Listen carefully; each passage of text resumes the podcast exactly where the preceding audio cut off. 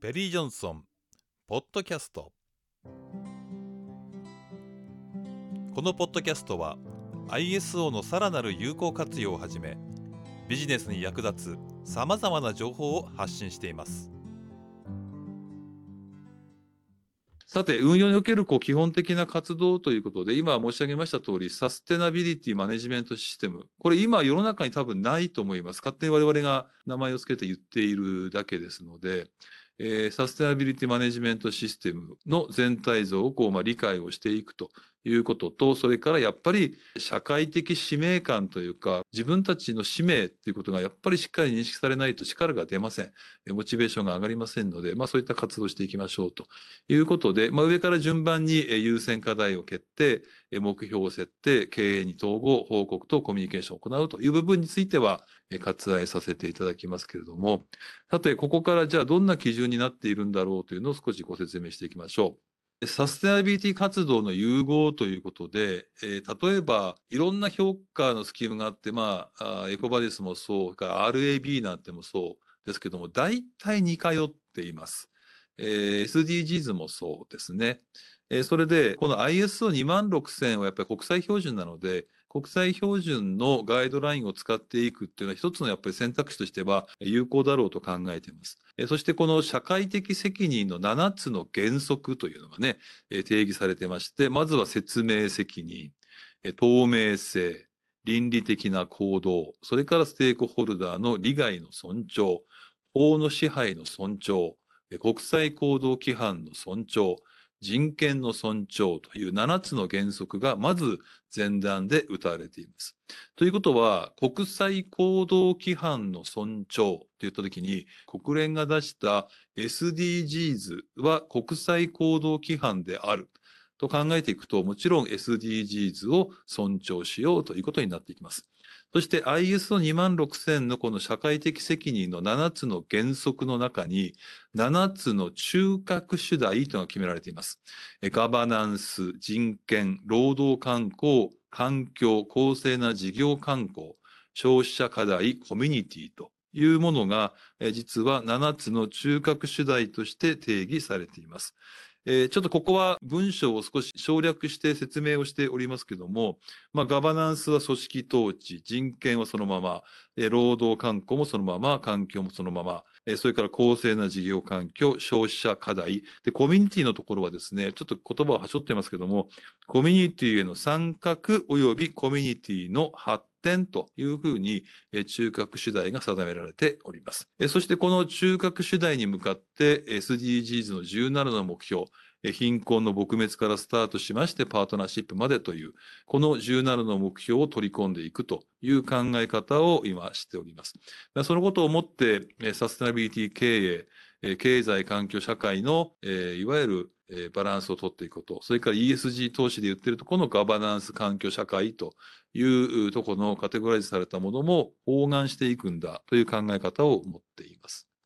えー、そして参考につけてありますけども、ISO26000 の7つの中核主題とその課題ということで、えー、例えば人権ですと人権の中にいくつもの課題が書かれています。主題があって課題があるという書き方ですね。デューデリジェンスだったり人権に関する危機的状況、加担の回避、苦情解決、差別及び社会的弱者というふうにちょっと難しい言葉で並んでいますけれども、まあ今 SDGs の中で目標になっていますジェンダー平等なんていうものも、えー、この ISO2 万6000の中で表現は違いますけども、まあ、全て包含されているというふうに考えていいのかなというふうに思いますので、まあ、これは後でお読みになっておいていただければいいのかなというふうに思います。そして、えー、さらに、えー、これらを包含をする中でですね、私どもなりに、えー、研究を重ねてきた専門チームが、このサステナビリティマネジメントシステムに対して、えー、経済環境社会のサステナビリティ経営というところから、国連の SDGs、それから国際標準規格の ISO26000 といったものを包含をして、アネックス SL ベースでマネジメントシステムとして、サステナビリティマネジメントシステム、SAMS と略してますけども、を、えー、作り上げました。で、これは、えー、7つの法則ということで、まあ、全部包含したので、原則よりは法則の方がいいかしらっていうことで勝手に名前つけてますけども、一つは製品サービス。これは経済のところを考えると、やっぱり良品を作ってクレームがなくって、えー、人気のある商品がどんどんサービスがどんどんと提供されて売れていく。そうでなければお客様からお題を頂戴できませんので、企業は倒産しますので、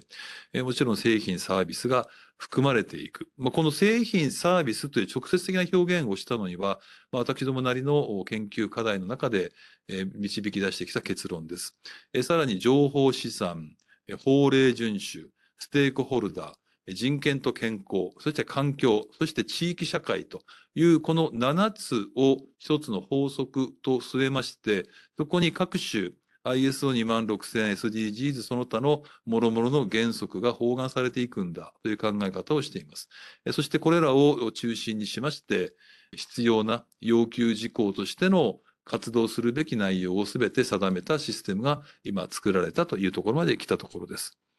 ただ、ここからが実は問題で、基準作るのは長年の経験と知見がありますので、そんなに難しい作業では正直ありませんでした。ただ問題は、この検証をして、エビデンスを確認をして、認証していくときの審査基準とか、それはあるいは審査の皆さんの活動の有効性を判断する基準とかっていうのは、すごく難しいんですね。なので、それの今、けんけんがくがくと議論を戦わせていいものを作ろうというところで今動いているところになっていますので、もう少し発表についてはお待ちいただければなというふうに思います。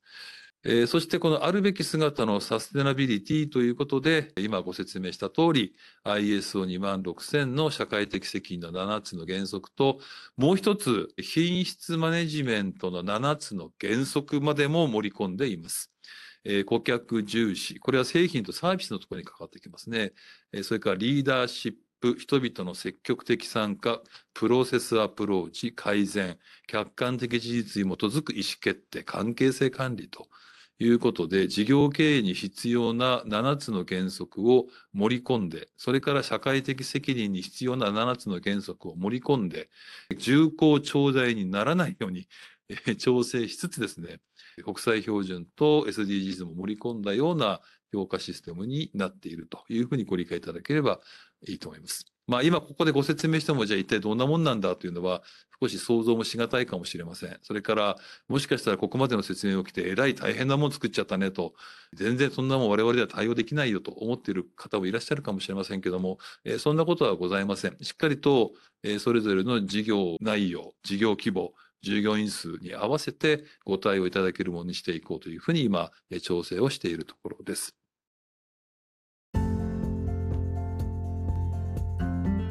さて、本日の内容はいかがでしたか？